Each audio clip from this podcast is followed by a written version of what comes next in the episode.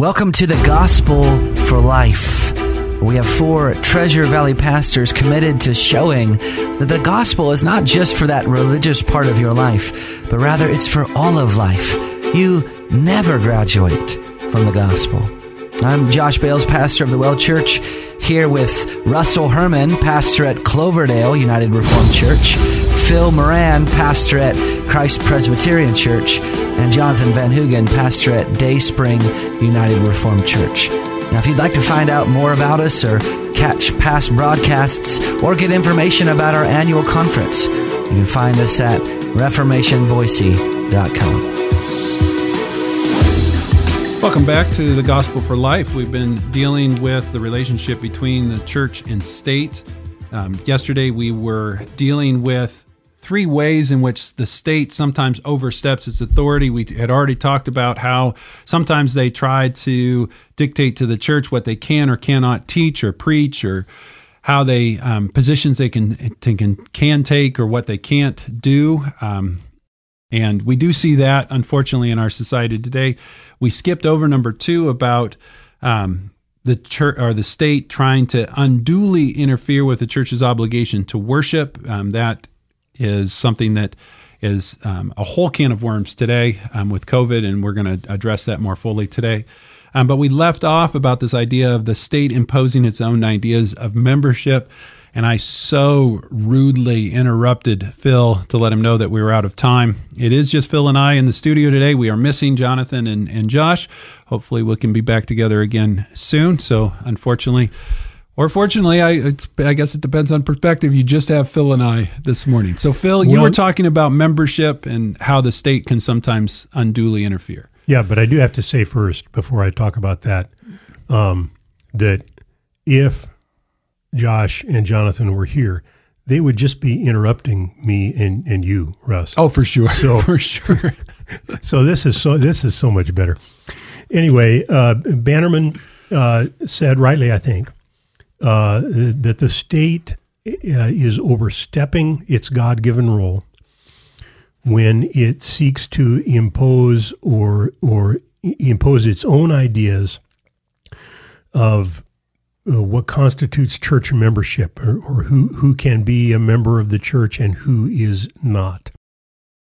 And let, let's first of all remember that Christians very often go astray when they read the Bible and they look at God's relationship with Old Testament Israel and uh, the relationship between being uh, a child of the covenant in the Old Testament, being being a Hebrew person, a, a Jew who is uh, a part of the covenant people of God, and the relationship that they had to the state, and the, the, where Christians today sometimes go go go astray is taking that idea of membership and the relationship of, of of the people of God to the state right out of Old Testament Israel and somehow apply that today. It, it does not. The United States. Just to be clear, Phil and I both believe that in the Old Testament, Israel was the church. Yes. Amen. Um, so I just want to be clear on that. What Phil is saying, which I also agree with, is that the difference is there was a connection in the Old Testament that's no longer true. In that Old Testament Israel was also a theocracy. Yes. And that was attached to the same people, Israel, Israel the church, Israel as a theocracy. And that distinction no longer exists today. Yeah, absolutely. That we are not under a theocracy anymore. Um, we as Christians find ourselves under a whole host of yes. different governments and different ways of governing. Yes. And so um, and That's the aspect that changed. Yeah, absolutely. And the United States of America, much as we uh, believe and trust that um, God is at work in our country, as God is at work all over the world, um, we we do not believe that the United States of America is a um, a, a called, set apart people who are in covenant relationship with God as Old Testament Israel was. Um, we are now, uh, you know, Jesus Christ is the new and true Israel, and in Him uh, we belong to God, and we have a different relationship to our government than Old Testament Israel had had with theirs. And one of this those, has never been said about us that we're a kingdom of priests and a holy nation. That has not been said of, and that was what God said about Israel in the Old Testament in Exodus 19. That's never been said about the United States. absolutely But it has been restated for the church. for the church. Yes. So just we just want to be clear on this because there is a lot of confusion. Mm-hmm. Bannerman points out rightly, I think, that the church, or rather the state, oversteps its role when it attempts to dictate the membership of the church, that only the church can determine its membership. And you, you think about that for a moment. Um, that's, that's so uh, central to the independence and identity of the church uh, that if the church can't determine its membership, if the church had to submit to the state in uh, determining its determining its membership, then that strips the church of authority and power that absolutely belongs only to the church, um, and it would completely lose its integrity if that is surrendered to the state. And we, I know there are some of our listeners that are out there saying membership. I don't. What what were you talking about? Um, So Phil and I still come from traditions that believe in church membership be, because we believe it has a biblical foundation. Um, so throughout the the New Testament, you, in despite the fact that it's not explicitly stated Right. that you know you need to join a local church. That statement's never there. Uh, the Bible never actually says, and God is a triune God either. So I believe in the Trinity, even though it's not an explicit statement in the Bible. I also believe in biblical or the uh, church membership, even though it's not an explicit statement in the New Testament. But I would suggest that it is implied and strongly implied and assumed dozens upon dozens of times. Yes. Um, and so I know there are some people out there saying, well, unless it's explicitly stated, I'm not going to believe it. Well, then you're also you don't believe in the Trinity. Um, so I, I mean that's that's your prerogative, I guess, not to. But um, Yes. I'm not sure I would take that hard and fast rule unless something's explicitly stated. It's not a part of my belief system. Yeah. Well, and, and I would also say that the Bible also doesn't prescribe how a man and woman get married. It assume it assumes marriage, and it assumes covenant commitment between husband and wife, but it never spells out exactly how that's to happen and how that works. And I, I like to compare. I, I compare uh, church membership and membership vows to marriage and marriage vows. Uh, that you know, you know, so the, the secular world will say, well, you don't need a piece of paper, you don't need uh, this official.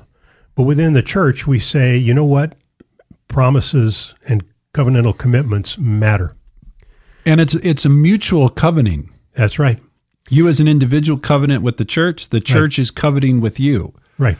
Um, and I think sometimes people forget that it it's a mutual. It is a mutual thing, and and it, it's also uh, membership is a deliverance from consumer Christianity uh, that I can I can bounce from church to church uh, and depend and an individualism that's also not a- health, healthy. absolutely an, an individualism that is not that is foreign to the New Testament.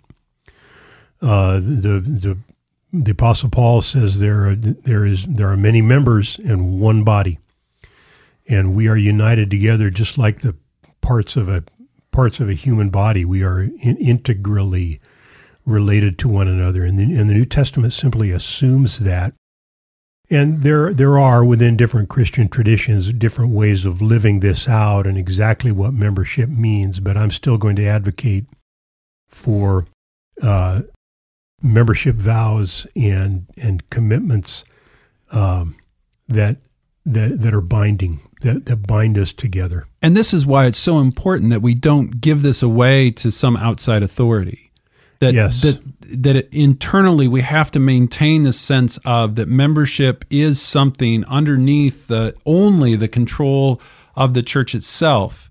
Um, because at the end of the day, it's a spiritual commitment and it's a it's a spiritual imagery of the relationship with Christ. I mean, Phil is talking about this idea of marriage. Well, the reason why we say it's like marriage is because the New Testament in Ephesians 5 says that our relationship between Jesus Christ and the and the church is is one of marriage. Absolutely. And so we we cannot give this away to the state to meddle in membership because it's it's a spiritual analogy and spiritual imagery that they have no right to to put. It, it would be like um, in a in a marriage if there's an, a third party that gets to dictate what happens within that marriage relationship. Well, we would look at that and we'd say, well, that's really weird. Yeah. What? Why do they have a voice in that marriage? They're not part of it. Right. Well, and and I would say even churches, because perhaps there are listeners who uh, go to a church, and this is very common with with many contemporary churches. Uh, perhaps you go to a church that doesn't have membership, doesn't have official membership, but I would be willing to. Uh, well, I don't gamble, so I don't bet, but I, I would be willing. You know, we can just say I'm. I'm sure Josh would be willing to. to I'm bet. sure Josh would be willing Yeah, to bet on yeah, it. Yeah. that even if your church doesn't have membership, uh, there are requirements and affirmations required for those who would be in leadership.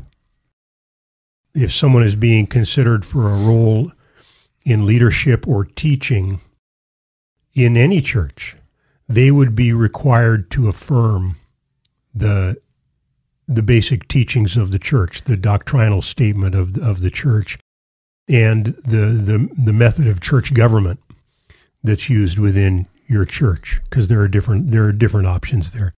And imagine the state having the authority to dictate what are the criteria by which someone could take a leadership position in your church.